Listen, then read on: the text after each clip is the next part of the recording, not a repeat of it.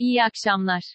Bugün medyada yayınlanan önemli haberler ile kamuoyunun internette arattığı ve sosyal medyada gündem oluşturduğu konuları bilgilerinize sunarız. Ayasofya 86 yıl sonra kılınan cuma namazıyla ibadete açıldı. Ayasofya'da 86 yıl sonra ilk cuma namazı caminin içi ve çevresini dolduran 350 bin kişinin katılımıyla kılındı. Cuma namazıyla birlikte 86 yıl sonra ibadete açılan Ayasofya'da ilk namazı kılmak isteyen vatandaşlar, sabah ezanıyla birlikte bölgeye geldi. Ayasofya'ya giden 11 yerde kurulan güvenlik noktalarında yoğunluk oluşturan vatandaşlar, Ayasofya Meydanı'na alındı. Ayasofya Meydanı ve Sultanahmet Havuzlu Park, cuma namazı vaktinden önce vatandaşlarla doldu. Açılış dolayısıyla 21 bin polis görev yaparken, bölgede yoğun güvenlik önlemleri alındı. İlerleyen saatlerde, İstanbul Valisi Yerlikaya, Ayasofya Kebir Camii Şerifi çevresinde belirlenen namaz kılma alanlarının tamamının dolduğunu, bu nedenle misafir girişlerinin durdurulduğunu bildirdi.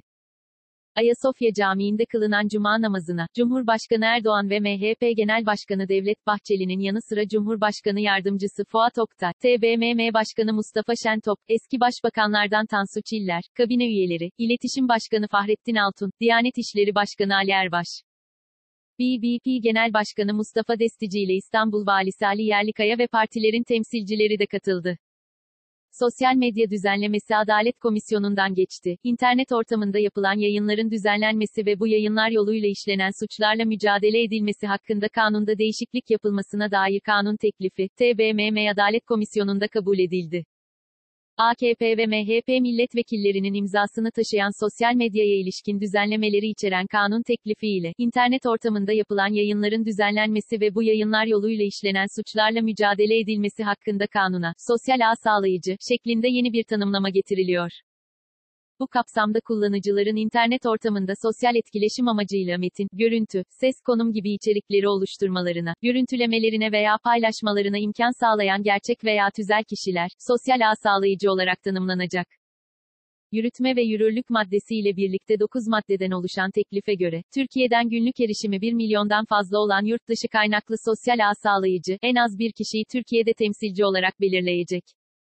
Haziran'da oteller boş doluluk %21'de kaldı. Türkiye Otelciler Birliği, TÜROB, pandemi kısıtlamalarının gevşetilmeye başladığı Haziran ayına ilişkin otel doluluklarını açıkladı. TÜROB'un açıkladığı Haziran Destinasyon Performans raporuna göre, Türkiye'nin Haziran 2020 otel dolulukları, 2019 yılının aynı ayına göre %68,4 azalarak %21,2'ye geriledi. Haziran 2019'da bu oran 67,1 olmuştu. Haziran ayında ortalama günlük satılan oda bedeli %37,2 düşüşle €54,4, toplam oda sayısı üzerinden oda başı elde edilen gelirler ise %80,1 düşüşle €11,5'ya geriledi. Haziran ayında henüz tüm kapasitesini hayata geçiremeyen İstanbul'da az sayıda açık olan otellerden alınan verilere göre, doluluk oranları %81,2 azalarak %13,8 olarak ölçüldü.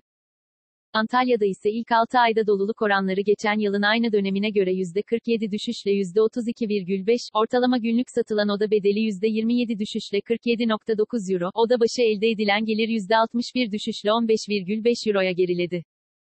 Rusya ile karşılıklı uçuşlar 1 Ağustos'ta başlıyor. Rusya Başbakan Yardımcısı Tatiana Golikova, Rusya ile Türkiye arasındaki uçuşların karşılıklı olarak 1 Ağustos'ta başlayacağını belirterek, Rusya'dan uçuşlar 1 Ağustos itibarıyla İstanbul ve Ankara'ya, 10 Ağustos itibarıyla Antalya, Dalaman ve Bodrum'a yapılmaya başlayacak, dedi. Rusya'dan ilk uluslararası uçuşların Moskova, St. Petersburg ve Rostov'dan başlaması bekleniyor. Türkiye, geçen yıl ağırladığı yaklaşık 7 milyon Rus turistle, Rus vatandaşlarının en çok ziyaret ettiği ülkeler arasında ilk sıralarda yer alıyor. Twitter'a ücretli abonelik sistemi geliyor. Reklam gelirleri düşen Twitter ücretli bir model üzerinde çalışmaya başlayacağını duyurdu. Twitter'ın CEO'su Jack Dorsey yatırımcılarla yaptığı bir toplantıda gelir kaynaklarını çeşitlendirmek için abonelik modeli üzerine kafa yorduklarını söyledi. CNN'de yer alan habere göre, Twitter'ın CEO'su Jack Dorsey yatırımcılara seslenirken, bu yıl abonelik modeline ilişkin testler göreceksiniz. Birinin Twitter'a ücret ödemesini istemek çıtayı çok yükseğe koymak demek. Şu an çok erken keşif aşamasındayız, diyerek abonelik oluşumu hakkında bilgi verdi. Dorsey abonelik modeliyle reklam işlerinin birbirini tamamlaması gerektiğini söylerken, düşündüğümüz dünyaya göre abonelik sistemi reklam ile tamamlayıcı olacak, insanların ödeme duvarlarını yönetmesini sağlayacağız, diyor. Ödeme duvarlarını yönetmekten kastın kullanıcılara farklı abonelik seçenekleri sunmak olduğu düşünülüyor. Bist 100 endeksi, günü %0,14 artışla 119,202 puandan kapattı. Saat 18.30 itibarıyla ABD doları 6 lira 84 kuruş, avro ise 7 lira 96 kuruştan işlem görüyor. Bugün Google'da en çok arama yapılan ilk 5 başlık şu şekilde. 1. Sufle. 2. A Haber. 3. Eskişehir deprem. 4. Lozan Antlaşması. 5. İlhan Cihaner. Bugün Twitter gündemi ise şöyle. 1. Hashtag Ayasofya Camii. 2. Hashtag Lozan Barış Antlaşması. 3. Hashtag Nadiraya ne oldu? 4. Hashtag Allah razı olsun Erdoğan. 5. Gökhan Gönül.